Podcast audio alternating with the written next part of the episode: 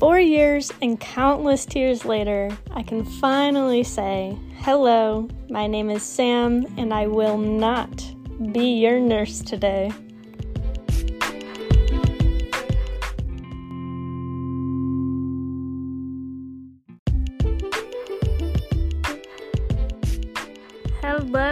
Hello. So, yes, you heard me correctly. I did say that I'm not going to be your nurse today. I'm going to be your host instead. Um, so, hello. Hi. I don't exactly know how to start this, but I figured a quick little introduction would be pretty good, pretty decent, nice little spot to start. Um, so, yeah, my name is Sam. I graduated from my nursing program, my BSN actually, um, this last May of 2020. It's been an interesting time, of course, for everybody, and especially interesting as a new grad. Um, I don't even want to talk about the nightmare of scheduling for NCLEX, trying to find a job. Mind you, I applied to probably 50 positions, not being dramatic at all. Genuinely believe I applied to over 50 positions. So, anyways, enough about that. I'm not complaining. I totally understand the circumstances and I get it. But on the exciting end of this little ramble so far is that I am excited to be starting in a medical ICU. So I am actually from the. everyone always hates when people say they're from like the city of their state when they're actually not. So I won't say I'm from Detroit, but I'm from Michigan. So I am going to actually be working in downtown Detroit, which is exciting. It's actually midtown, but we're not gonna we're not gonna go there, okay? We're just gonna general locations. Um, but yeah, so I'm super super pumped to be starting out in the medical ICU. Um, I was not top of my class in my nursing program at all, and a lot of people are kind of surprised by my desire to be in an ICU because I don't actually have that kind of smart brain kind of thing. I just genuinely loved being in that setting that I think that's just where I'm meant to be. And just having that feeling kind of gives me a reason to start out there. So, you know, you just never truly know what could happen somewhere. I could fall in love with this unit, I could stay here forever, or, you know, just how life goes sometimes, I could absolutely hate it. So, my fingers are crossed that this will be my home unit, that I will love it, that things will go great, but if not, I've learned in my 22 years of life to just roll with the punches. So, Along with that, I'm actually still in my orientation period for our unit. We have about seven weeks of modules slash classroom settings, but given the pandemic, we are mostly module based. And yes, we have to travel to the hospital's campus five days a week for eight hours a day, but I'm not complaining. So, um, so far, so good. It is dreadfully long days with a ton of information packed into this tiny, tiny little brain, but I will make it through, and I'm super, super, super excited and counting down the days that I get to step onto the unit and be scared shitless. um, I know that this whole new world of nursing is not going to be ponies and rainbows and flowers and cupcakes. I am not that naive. I am naive, but not that naive. So I'm very, very excited. Um, so I figured I would start with the question of why nursing? How did I know I wanted to be a nurse? That is typically always the question that I get. Never fails. It always, always comes up. So why not answer that for you guys before you guys come on over and ask me? First of all, my dog might be barking in the background. I'm sorry. You're just gonna have to deal with it. Um, just kidding. That was straight too straightforward. But um, yeah. So, why nursing? great question. Great question. um, I actually knew I wanted to be a nurse from a really young age. I surprised a lot of people by always wanting to be the first one to respond. Not really respond at the time, but terminology for uh, hospitals, you know? Respond to the scene. No, but whenever like my friends would fall on the playground when we were little in elementary school, I would always run over there make sure they were okay. If not, I'd be running for the first aid kit and putting a band-aid on them instead of having the teacher do it. Um, but yeah, it's always been a running joke in my family, my friends. I have always just had that caring heart. That is their words. I would never, ever, ever say that about myself, but that is what I hear about myself sometimes, I guess. I hate to talk about myself, but here we are.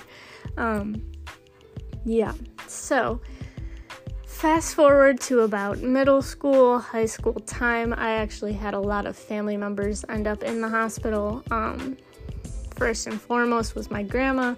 She was in and out of the hospital for I don't even know how long, but it really took a toll on my family. My grandma was the reason we would always get together, but when she started to get very sick, it just changed our dynamic as a family. Um, we spent a lot of time at her bedside, my mom and I. Um, I'm the youngest of three girls, so I was always with my mom so my sisters could go and do their thing. So I was at the bedside a lot. I got to see the nurses, the doctors, the physical therapist, the respiratory therapist, ev- like everything, the nurse techs, the aides, all of that. And I just always admired the nurses. You know, I've always just, I was always just so, so grateful for everything that they did and how nicely they would treat my grandma and how nicely they would take care of her and make sure that she looked just the way she liked. She always wore her hair in this cutest ever, like the, we call it our um, the Debbie bun, um, and it was just it's the cutest thing ever because she always had her hair like that. So they always made sure that she was taken care of above and beyond their scope, I guess. Not that that's a, a scope of practice, but they just went above and beyond all the time. And ever since that, I just admired the profession. Um, step forward about a few more months, and then my aunt ended up in the hospital, actually in the ICU for about eight months. Um, she was in a coma, and again, I was at her bedside with my mom because she, my mom, was her power of attorney and all of that. So, yeah, I I got a lot of time in the hospital before I even realized that that's where I was going to end up. Um, yeah, I ended up. Well, actually, my aunt ended up coming out of the coma and recovering, thankfully. And on my birthday, I don't remember how old I was.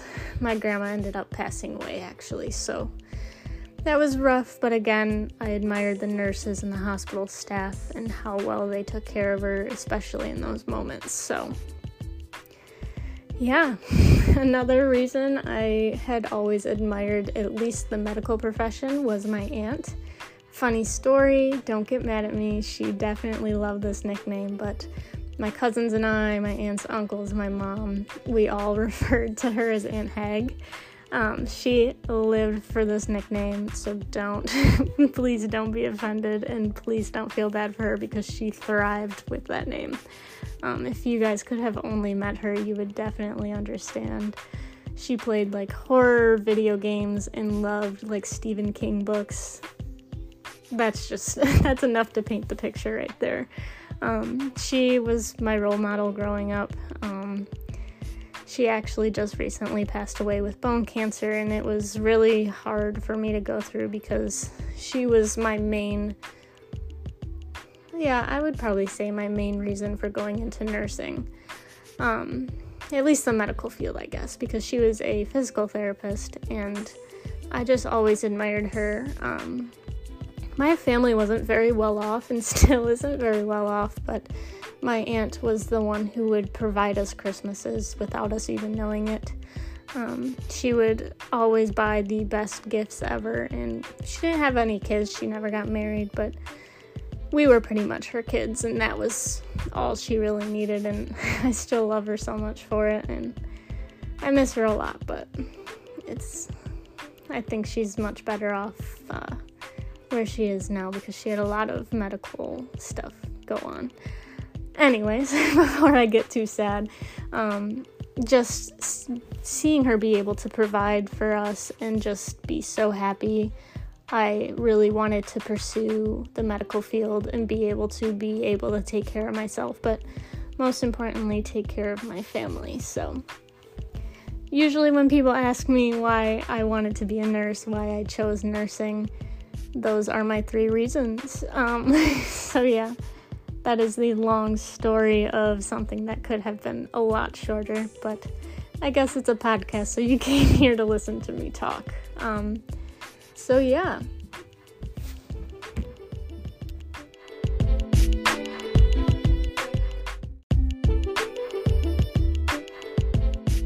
Additionally, I just love the fact of hands on care. Um, I strayed away from being a doctor going into nurse practitioner school and all of those specialties and degrees and professions just because I genuinely wanted to be at the bedside. May that change in a few short weeks? I hope not, but you just truly, truly never know. Like I said, roll with the punches. Um, so, yeah. Genuinely, I just adore and love being at the bedside. Um, I just genuinely love to be there and just understand that these human beings in these beds are sick, they're vulnerable, they don't feel good, they're anxious, they're scared. And I just see a lot of, of a lot of these professionals that just don't take that stuff into consideration and I really really hope that I can continue to be as compassionate as I am. It's funny, I actually sat um, in my second interview. I had three total interviews, and they asked me, What's my biggest strength? And that typically leads to the next question of what's your biggest weakness? And my answer for both of those was my compassion. Um, I truly think that my compassion is going to take me very far, but I'm definitely, definitely going to have to learn my limits. Um, again, I'm not naive with that either, but I definitely, I definitely think that compassion is amazing to have, and I get really discouraged when I have a lot of nurses and like the older nurses tell me that I need to just cut that out, and, you know, not have that compassion because I'm going to emotionally burn out, and I definitely see where they're coming from, but I just can't see myself cutting compassion out, you know? I to me compassion is just very important and yeah, it's gonna be a weakness, it's gonna be a challenge for sure. Um, so yeah, I definitely hope it's so funny because my goal is to honestly keep this going. You know, I started a YouTube channel. I always wanted to become the next influencer, the next big YouTube channel, but I always just never continue to go through with it. But this whole podcast thing is great. I'm currently laying in bed. I have my pajamas on, my hair is wet from my shower, and I'm just kind of talking to you guys, which is really awesome. Um, I find that when I sit in front of a camera, I stutter. I can't get my words out. Mind you, I keep stuttering and I keep fumbling over my words, but let me tell you, when I can put out a 15 minute YouTube video, I probably sat and recorded for at least an hour and a half to two hours and cut out all of these bloopers that nobody will ever, ever see. um, but yeah, I didn't think it would be so easy to just sit here and talk to you guys, and I like it so far. Um, so yeah, I don't know what I'm even talking about right now, but yes.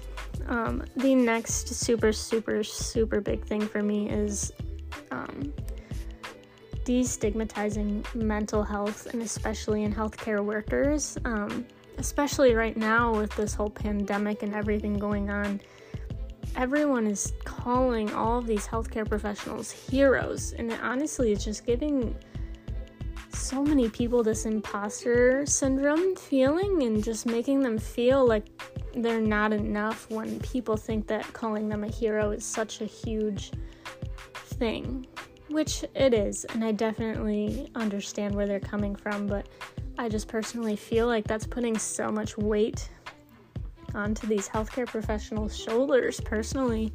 Um, it makes me feel personally now that I'm in the field, but I won't even pretend to say that I knew exactly what was going on during the COVID 19 um, wave and all of that these last few months. But to be considered a hero puts a lot of pressure on myself to maintain such good spirit, such strength, such um, ability day in and day out when that's just too much responsibility for one person to bear and although they're not alone there's a lot of stuff that people just won't talk about because they don't want to be the only one to admit that a day was really hard or they still struggle they wake up in cold sweats at night thinking about the days and days and days and nights of what they went through, you know? So, mental health, that's a big one for me. Um, personally, I've struggled with it myself. I'm sure whoever's listening to this has struggled with it as well. And it's just insane to me that we have gone so long pretending like mental health isn't a big thing, you know? Um, so, yeah, I really, really have a goal of working towards destigmatizing mental health, which I know won't happen overnight, but I think that you as a listener and me as a nurse, whatever profession you're in, I hope I reach to more than just nurses, you know, and hey, hold on, wait a second. Nobody is just a nurse, nobody is just a doctor, no one is just anything. You are amazing. You bring uniqueness to the table. Literally, I, I just nothing grinds my gears more than when someone says, You're just a nurse, why not do something else? Blah, blah, blah. Listen. Listen, Linda. Listen. That is never okay to say, and honestly, I try to clarify that right away if anyone ever tries to say that either about someone else or about themselves. So, if you fall victim to doing that to yourself, please know that you are not just whatever you are. You are amazing, you are valuable, you are needed, you are necessary. So, remember that. And if you forget, let me know and I will pound it into that tiny little noggin, okay? but yeah. I don't really know where else to go with this. This is just a simple introduction podcast episode. I'm not really sure. I promise I'll get up on the lingo as I go and I will get better. But I wanted to just say hello, introduce myself, a little background about me, and I cannot wait to see where this goes. I hope to interview other healthcare professionals, talk about new grad orientations, talk about resumes, interviews, how to get to whatever unit, whatever specialty you want to get to, and ask others their opinions, their advice, and all of that. so, I am so, so, so excited to see where this all goes, and I will talk to you guys in the next one.